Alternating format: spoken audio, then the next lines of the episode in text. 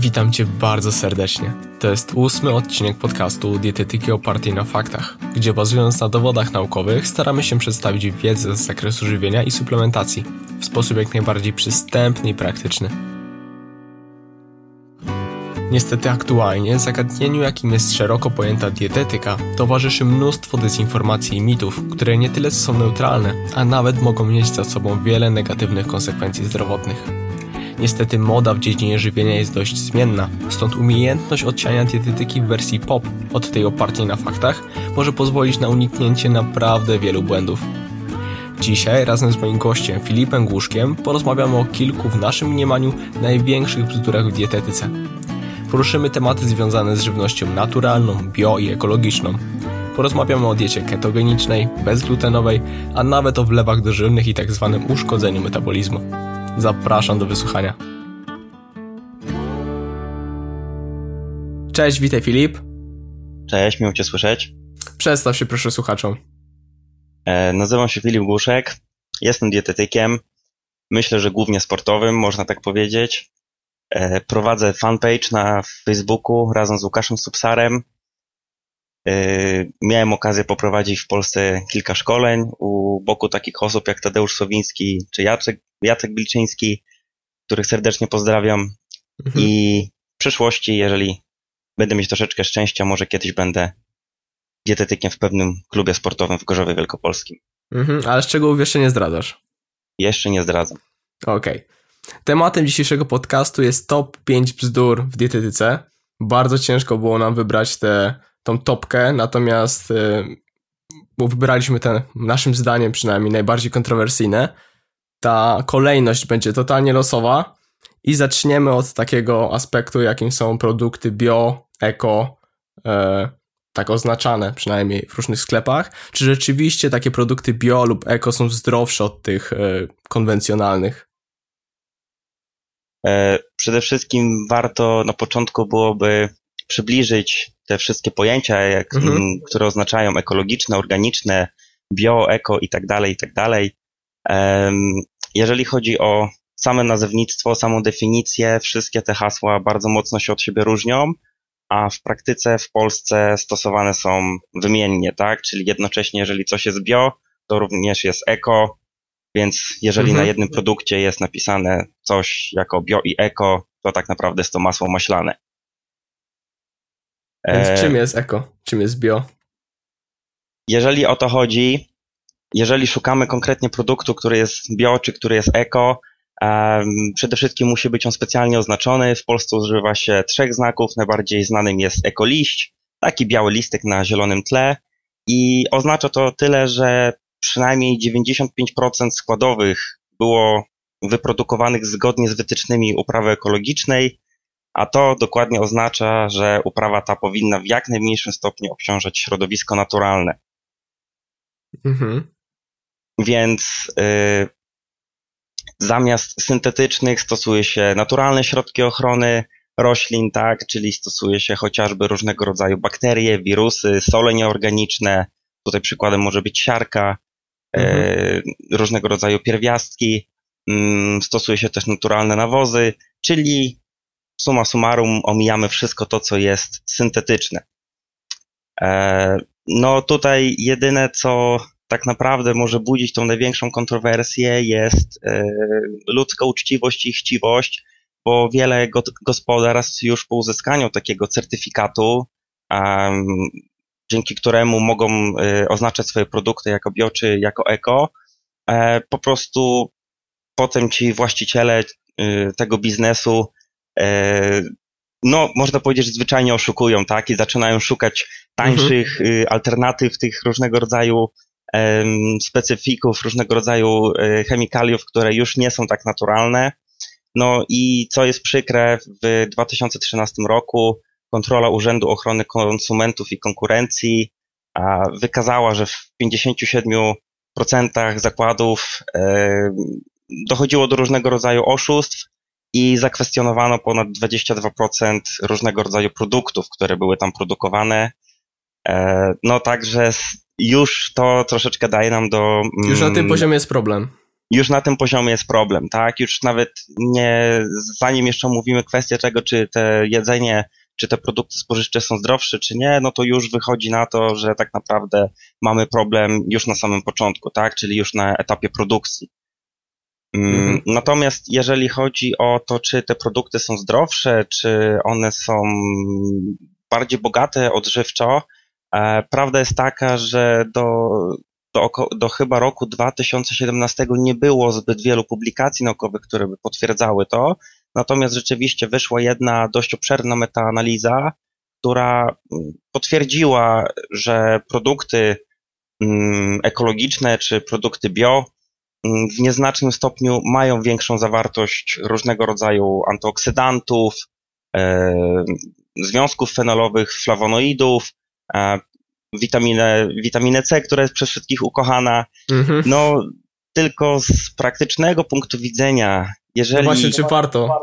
No właśnie, z praktycznego punktu widzenia, jeżeli ktoś zgłasza się do dietetyka lub nawet um, sam interesuje się troszeczkę zdrowszym stylem odżywiania, to prawda jest taka, że przy planowaniu zbilansowanej diety w momencie, w którym wykorzystujemy konwencjonalne produkty powszechnie dostępne w, w sklepach, to uzupełnienie mm, czy pokrycie zapotrzebowania na składniki mineralne i witaminy w wartościach 150, 200, 350 procent dziennego zapotrzebowania nie jest jakimś wielkim problemem, więc przepłacanie za produkty, które są niewiele lepsze od tych konwencjonalnych, osobiście nie widzę w tym jakiegoś większego sensu. Mhm. Obok, natur- obok tych produktów bio i eko bardzo często stawiane są produkty naturalne. Sugeruje się, że te naturalne są mm, lepsze, bo są naturalne, że tak powiem.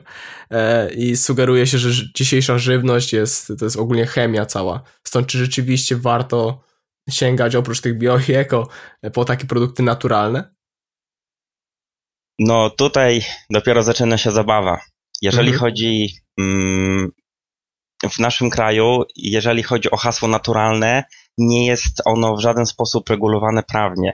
Więc każdy producent żywności ma prawo umieścić hasło naturalne na swoim produkcie i nie ma z tego żadnych konsekwencji prawnych. Czyli idąc do sklepu, możemy kupić naturalną pomarańczę, jak równie dobrze możemy kupić naturalną Coca-Colę. I nic nie jesteśmy w stanie z tym zrobić, dlatego mm, oczywiście nie twierdzę, że e, na każdym produkcie, który znajduje się hasło naturalne, jest to chwyt marketingowy, ale w większości przypadków raczej byłbym bardzo sceptyczny co do tego. E, I tutaj przykładem chociażby, który kiedyś opisywałem, było sprzedaż naturalnych, naturalnego musli, które było naturalne w każdym możliwym aspekcie i chociażby cukier, zwyczajna sacharoza była zastąpiona mm, syropem klonowym, który był oczywiście naturalny, a prawda taka, że zastąpiono cukier cukrem. Mhm. No i oczywiście cena była y, chyba pięciokrotnie większa niż normalnego musli dostępnego w każdym zwyczajnym sklepie. Mhm. Okej, okay. czyli takie naturalne produkty bio-eko to takie combo. Tak, jeżeli chodzi o nazewnictwo, jeżeli a, udajemy się do sklepu i znajdziemy produkt, na którym jest, y, znajduje się napis, że coś jest bio, eko i naturalne, to już tak naprawdę możemy podejrzewać, że jest to po prostu chwyt marketingowy.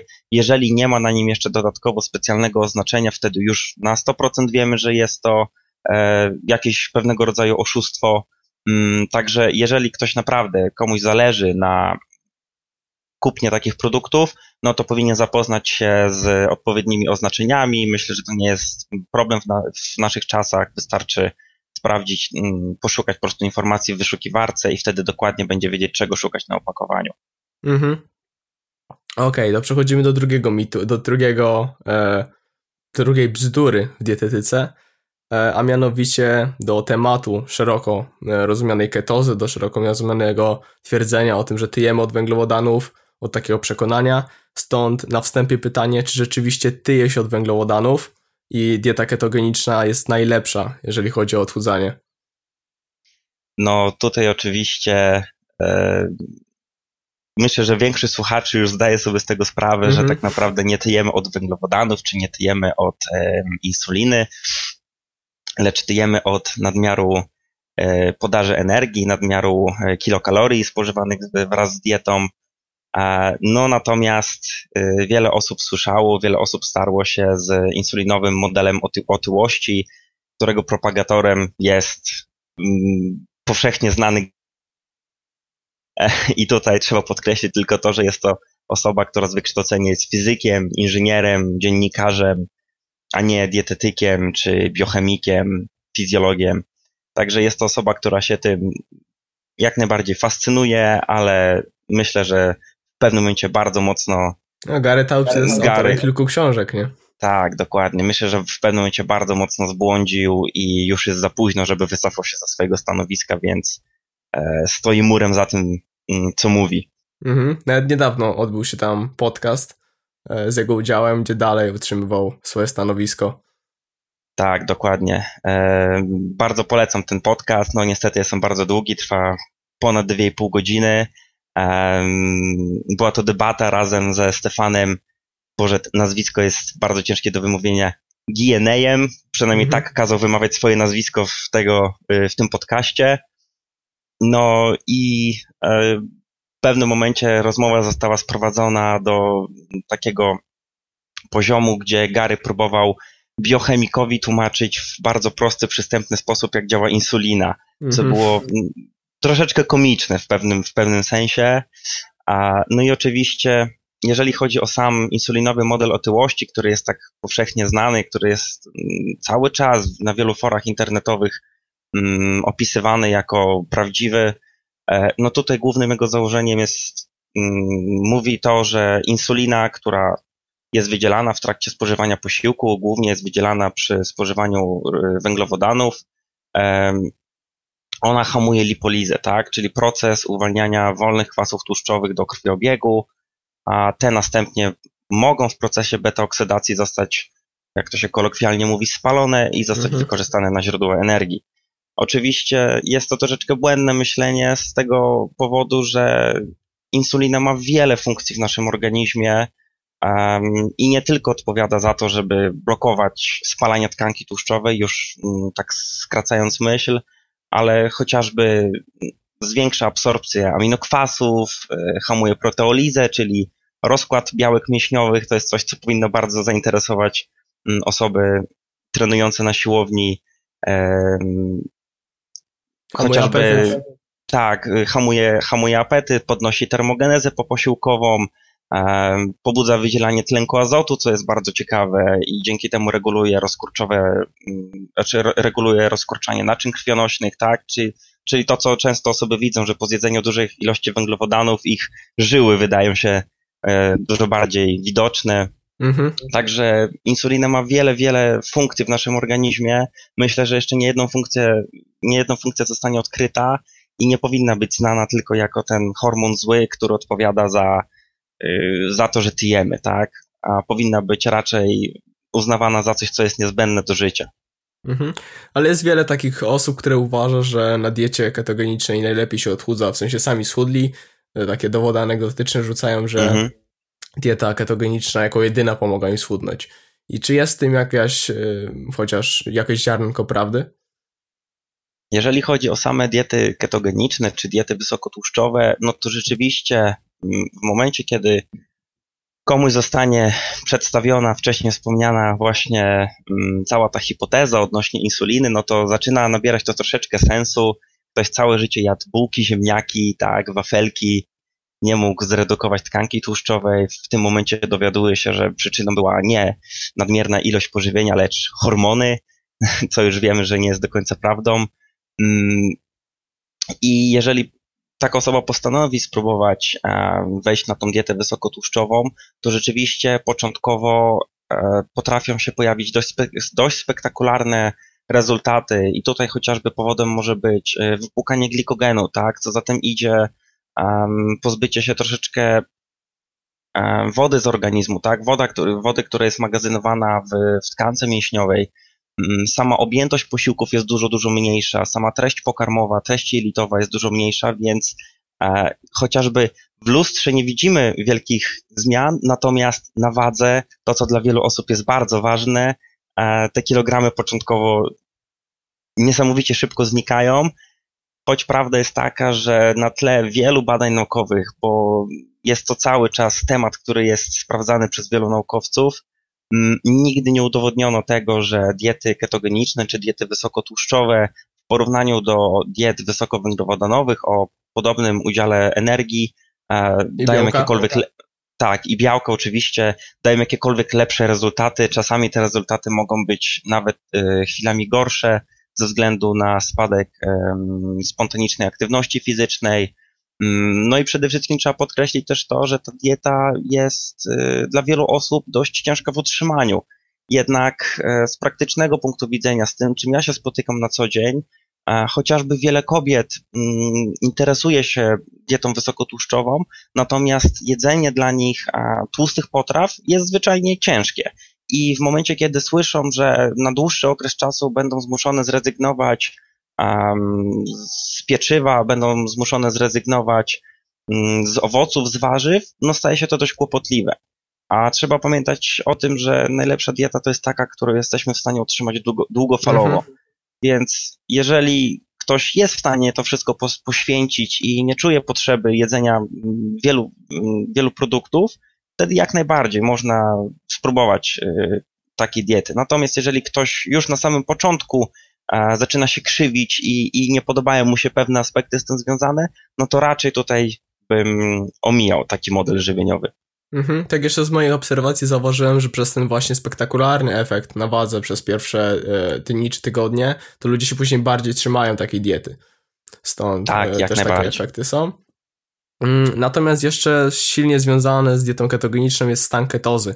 I często ludzie utrzymują, że ten stan ketozy to jest jakaś, jakiś magiczny stan związany z poprawą zdrowia. Niektórzy nawet leczą stanem ketozy e, nowotwory czy inne przypadłości. Stąd czy mógłbyś się do tego odnieść?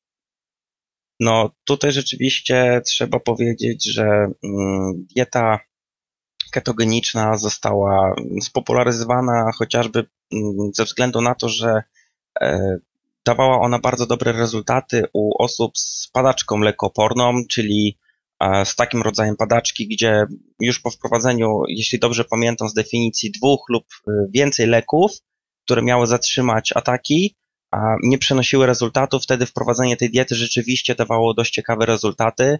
Mm, I tutaj y, ze względu na właśnie tą padaczkę, ta choroba jest, ta dieta została mm, bardzo spopularyzowana, lecz kiedyś szukałem sam informacji na ten temat i okazuje się, że ta dieta ma również zastosowanie w chorobie de vivo, czyli w chorobie takiej, w której e, osoby rodzą się z brakiem transporterów glukozy typu pierwszego, mhm. a to są takie transportery, które odpowiadają za transport glukozy przez barierę krew-mózg, tak, czyli a, może tam dojść do dość mocnego um, upośledzenia umysłowego i wtedy rzeczywiście zastąpienie powiedzmy powszechnie dostępnej glukozy z diety, tak, czy węglowodanów y, tłuszczami, czy, czy właśnie mm, wzmożenie produkcji ciał ketonowych w organizmie potrafi być e, no, remedium na, na, na pewnego rodzaju, na właśnie w takich przypadkach.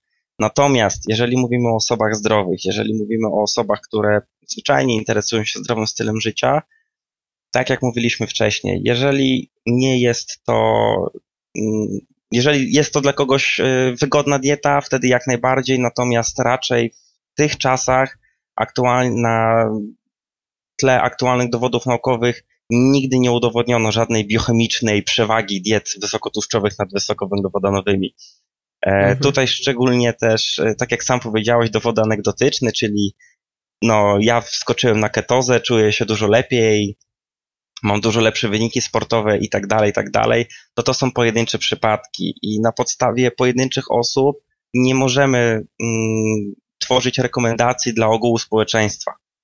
Także to jest też dość powód, a jeżeli chodzi o y, nowotwory, autofagocytozę i mhm. tego typu tematy, no to jest to bardzo skomplikowane i na tą chwilę, jeżeli, jeżeli, e, jeżeli się dobrze orientuję nie ma jeszcze wystarczających dowodów, które by jednoznacznie potwierdzały skuteczność tego rodzaju diety przy chorobach nowotworowych, a tutaj mogę powiedzieć, że mam kontakt z pewną osobą, która dość często przebywa na oddziale onkologicznym.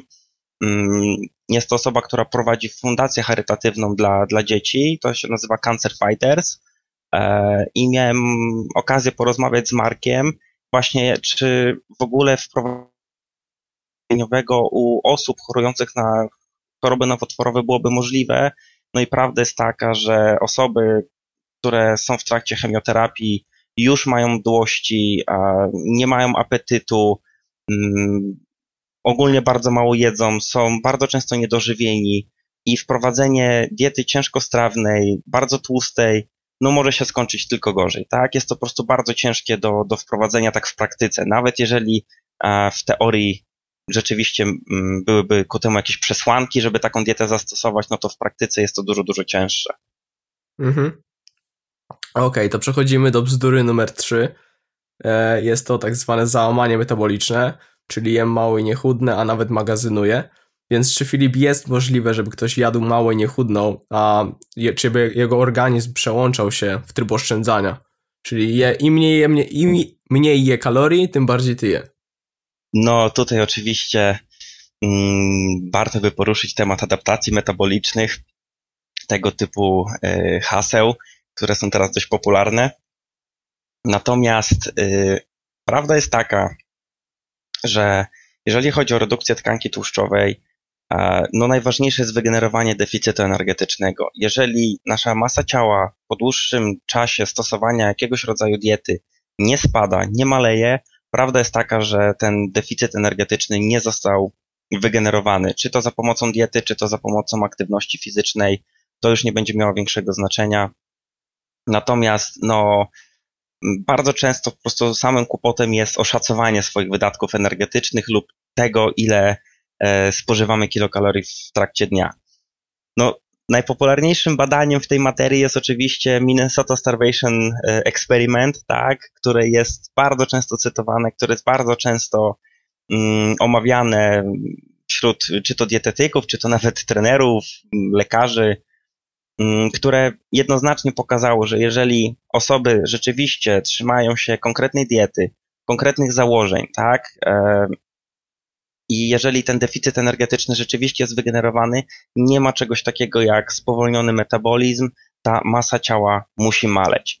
I tutaj e, na jednej z konferencji w Warszawie, w której uczestniczyłem, był poruszony również temat osób, które chorują na zespół Williego Pradera, Mm, są mhm. to osoby, które, y, których podstawowa przemiana materii, y, czy całkowita przemiana materii zamyka się w okolicach 500-600 kilokalorii na dzień, czyli dosłownie to są osoby, o których rzeczywiście się mówi, które piją szklankę wody i tyją, tak? I mhm. u takich osób również wprowadza się diety redukcyjne, których y, energetyczność jest niesamowicie niska, to jest dosłownie pół jednego posiłka w trakcie dnia, i takie osoby też są w stanie redukować tkankę tłuszczową. Mhm. Jeszcze Więc... takie osoby mają spore problemy z apetytem, prawda? Tak, oczywiście. To są osoby, które mają też lekkie zaburzenia psychiczne. Bardzo często są e, informacje padają m, mówiące o tym, że te osoby potrafią kłamać za jedzenie, potrafią oszukiwać, potrafią kraść jedzenie, tak? Także no, to jest temat dość skomplikowany i mm, dość nieprzyjemny, no, natomiast udowadnia to jednoznacznie, że w momencie, kiedy wygenerujemy deficyt energetyczny, ta masa ciała musi spadać. I tutaj, tak jak wcześniej powiedziałem, mm, największym kłopotem jest y, oszacowanie ilości spożywanych kilokalorii lub oszacowanie wydatków energetycznych. I tak y, na szybko, jeżeli staram sobie przypomnieć, jest takie jedno dość ciekawe badanie, w którym y, poproszono 10 dietetyków i 10 osób, które były nie, kompletnie niezwiązane y, z, jakkolwiek z, z dietą czy ze zdrowym stylem odżywiania, o monitorowanie swojej diety przez tydzień czasu. I to, co jest ciekawe, nawet dietetycy nie byli w stanie dokładnie oszacować swojego y, ilości spożywanych kilokalorii i to było mhm. około tam 200, zapominali o około 200 kilokaloriach w trakcie dnia.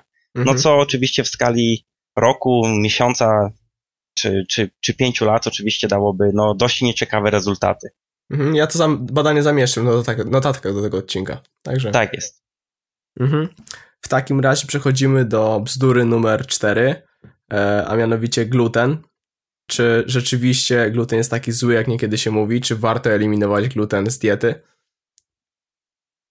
E, oczywiście temat glutenu został e, już wiele razy poruszony, wiele razy omówiony, no natomiast cały czas się gdzieś przywija, cały czas jesteśmy bombardowani informacjami, cały czas jesteśmy bombardowani e, różnego rodzaju produktami spożywczymi, w których jest oznajmione od, wielkimi napisami, że produkt jest ten bezglutenowy, chociaż na przykład płatki kukurydziane, które z, początkowo nigdy w sobie glutenu nie miały, oczywiście teraz są oznakowane jako bezglutenowe. E, jest to pewnego rodzaju chwyt marketingowy. Mm, no jest to coś, czym jesteśmy cały czas w pewnym sensie tak e, informowani i po pewnym czasie rzeczywiście można dojść do wniosku, skoro jest tyle już produktów bezglutenowych, a skoro jest tyle mm, tego typu rzeczy na rynku, no to coś z tym glutenem musi być nie tak. I tutaj wiele, wiele razy mm, przez y, osoby, które mm, można powiedzieć boją się tego glutenu, czy przez osoby, które twierdzą, że ten gluten jest bardzo szkodliwy, są cytowane prace profesora Alessio Fasano. I oczywiście one zostały wszystkie, przez wiele tych osób została ta praca źle zinterpretowana. I wnioski w tej pracy były takie, że rzeczywiście u osób, które chorują na celiakię, u osób, które mają problemy z przewodem pokarmowym, rzeczywiście spożywanie glutenu może być dość kłopotliwe. Natomiast ktoś to zinterpretował w taki sposób, że ten gluten jest szkodliwy dla wszystkich. No i taka informacja trafiła do mediów, ta informacja trafiła niestety też do dietetyków, do trenerów, no i w taki sposób została spopularyzowana. Natomiast na dzień dzisiejszy nie posiadamy żadnych dowodów naukowych mówiących o tym, że gluten u osób zdrowych, nie borykających się w żaden sposób z żadnymi chorobami przewodu pokarmowego, czy to choroba leśniowskiego krona, czy to celiakia, czy to nieceliakalna wrażliwość na gluten, nie ma, nie ma dowodów, żeby u osób zdrowych takie podejmować takie restrykcje żywieniowe, żeby eliminować całe gamy produktów ze względu tylko na to, że występuje w nich gluten, tak? Natomiast y, jest coraz więcej prac mm, naukowych, które mówią o tym, że chociażby eliminacja glutenu może źle wpływać na mikroflorę naszych jelit i pewnego rodzaju, w, jednym z, badaniu zauważono już nawet po miesiącu czasu, że osoby będące na diecie bezglutenowej doprowadziły do wzrostu patologicznej mikroflory, e, i tutaj chociażby zauważono wzrost y, bakterii Escherichia coli, natomiast zauważono jednocześnie spadek tej mm, korzystnej dla nas mikroflory jelitowej, zauważono deficyt w bifidobakterium, w lactobacillus i tego typu e, rzeczy, tak? Także no niestety mm, eliminacja glutenowych jest rzeczą raczej niekorzystną, raczej nie jest to coś, co powinniśmy robić ze względu na modę. Jeżeli ktoś u siebie podejrzewa problem z, mm, z glutenem, przede wszystkim w pierwszej kolejności powinien udać się do lekarza i poddać się odpowiedniej diagnostyce, a nie wprowadzać, y, eliminować gluten w, w pierwszej kolejności z diety, tak? A to, co się jeszcze dzieje ciekawego w, w różnego rodzaju badaniach, eksperymentach, jest to, że Mm, zauważono, że osoby, które borykają się z nieceliakialną nadwrażliwością na gluten, mogą mieć raczej problem z fruktanami znajdującymi się w tych produktach lub ogólnie z mm, produktami bogatymi w FODMAP, tak? czyli mm, fermentujące oligosacharydy monodipoliole, a, a nie tak naprawdę z samym glutenem. Także przede wszystkim diagnostyka, a później ewentualnie odpowiednie jakieś e, interwencje żywieniowe. Mhm, tak jeszcze dodam, że często diety bezglutenowe są bardziej niedoborowe w niektóre składniki odżywcze. Na to też warto zwrócić uwagę. E, natomiast tak jeszcze z moich obserwacji, znaczy ogólnie też moje zdanie co do nieceliakalnej nadwrażliwości na gluten jest dość sceptyczne. W sensie wydaje mi się, że coraz mniej dowodów na to, że taka jednostka w ogóle istnieje. W sensie często się wydaje, że często jest to nocebo na przykład, albo e, osoby tak. mają problem z fruktanami, tak jak wspomniałeś, a nie stricte jakoś tam nieceliakalną odpornością na gluten. Okej, okay, no przechodzimy do bzdury numer 5, a mianowicie e, myślę, że takiej twojej perełki ostatnimi czasy, a mianowicie wlewy dożylne.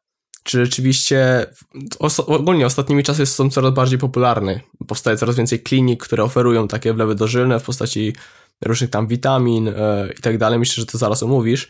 Więc czy rzeczywiście warto stosować takie e, wlewy dożylne? Czy ma to swoje jakieś zastosowanie w życiu, w życiu codziennym lub w sporcie? E, wygląda, aktualnie wygląda to w ten sposób.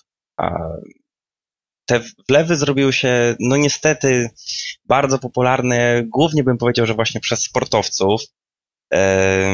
Ktoś to podłapał, nie wiem, nie mam pojęcia, kto był pierwszy w Polsce, ale oczywiście drogą barteru, tak, czy drogą reklamy zaprosił jednego, drugiego, trzeciego sportowca.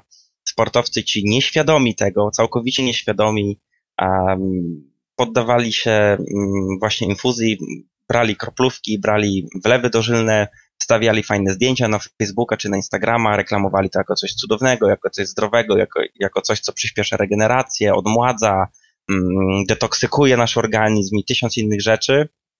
No i w taki sposób E, no niestety te wlewy dożylne zrobiły się bardzo popularne już nawet nie tylko wśród sportowców, ale nawet wśród, jak to się potocznie mówi, zwykłych kowalskich. E, no natomiast, tak jak każdy wie, że mm, podawanie sobie e, drogą domięśniową testosteronu czy różnego rodzaju sterydów anaboliczno-androgennych jest formą dopingu i to praktycznie wie każdy, tak? Natomiast niewiele osób sobie zdaje sprawę, Mm, że Światowa Agencja Antydopingowa, czyli WADA, określa substancje, które są zakazane, ale również metody, które są zakazane, jeżeli chodzi o stosowanie różnych rzeczy. I tutaj um, podanie um, kroplówki czy drogą dożylną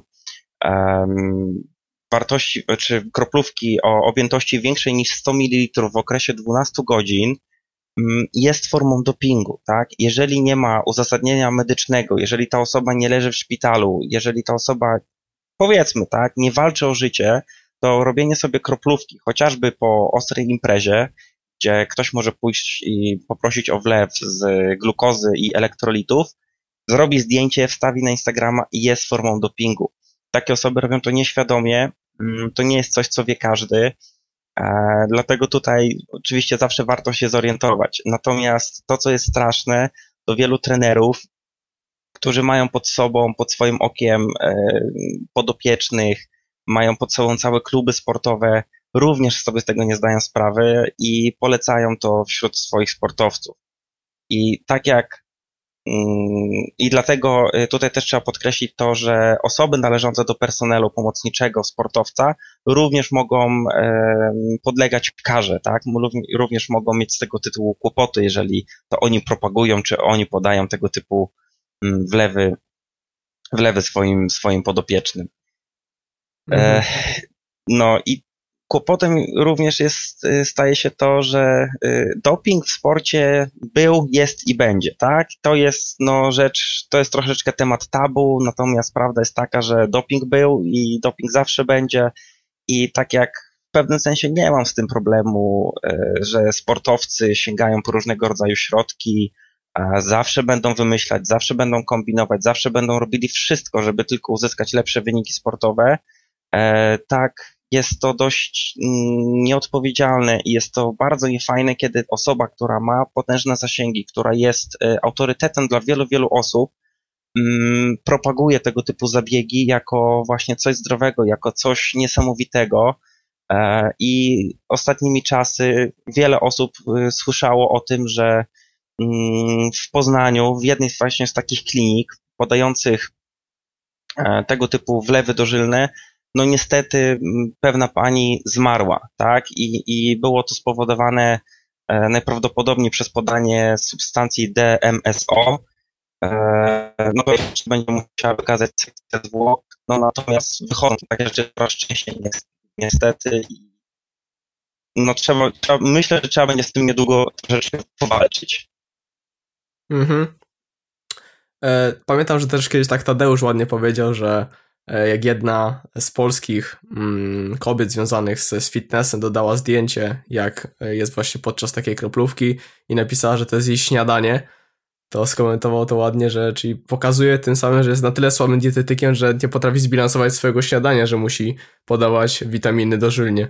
Dokładnie. No, kłopotem jest również to, że aktualnie tak naprawdę, jeżeli mówimy o osobach zdrowych, jeżeli mówimy o osobach aktywnych fizycznie, doprowadzenie do hiperwitaminozy aktualnie nie ma żadnych dowodów, nie ma żadnych przesłanek ku temu, że to w jakikolwiek sposób wpływa na wyniki sportowe, tak? Czyli tak naprawdę nie dość, że ryzykujemy swoją karierę, to tak naprawdę wydajemy na to bardzo dużo pieniążków i jeszcze w tym wszystkim tak naprawdę nic z tego nie, nie, nie zyskujemy, no poza, nie wiem, może jakąś reklamą na, na Instagramie czy na Facebooku.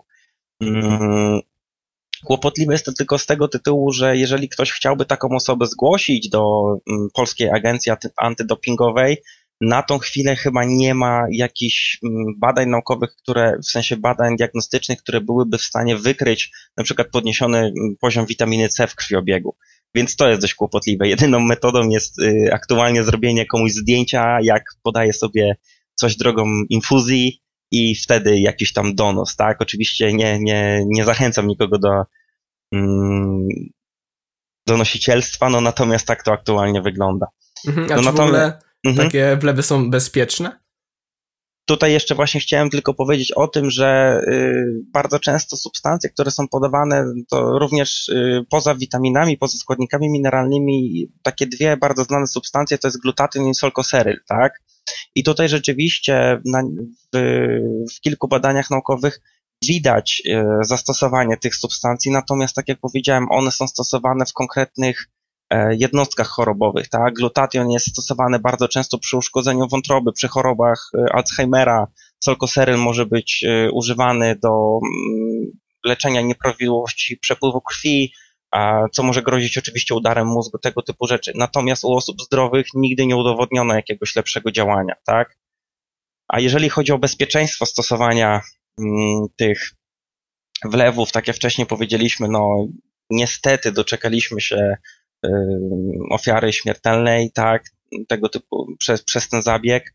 No natomiast samo stosowanie y, wlewu może się wiązać chociażby z zakażeniem, tak, prostym zakażeniem zakrzepicą w miejscu wkłucia, wynaczynieniem, czyli inaczej krwotokiem, zatorem powietrznym. No, powikłań może być bardzo dużo, a tak jak mówię, niestety nie zyskujemy nic. Mhm. Okej. Okay. Dobra, to myślę, że e, omówiliśmy te pięć bzdur, które wybraliśmy. Oczywiście trzeba zaznaczyć, że bzdur w dietetyce jest całe multum i e, no niestety je, będzie ich coraz więcej chociaż staramy tutaj być na straży razem z Filipem i myślę, że innymi osobami w tej branży. Także dziękuję Ci, Filip, bardzo serdecznie, że wziąłeś udział w podcaście. Ja również dziękuję. No i myślę, że do zobaczenia, do usłyszenia e, już niebawem. Tak jest. Do zobaczenia, do usłyszenia. Hej. Na razie, cześć. Jest mi strasznie głupio, ale nie poprosiłem Filipa o przypomnienie, gdzie go można znaleźć. Dokonam tego więc ja. Filipa można znaleźć na Facebooku wpisując Subsar and Głuszek pauza dietetyka lub na Instagramie wpisując Filip Głuszek. To już tyle ode mnie. Do usłyszenia już niebawem. Hej!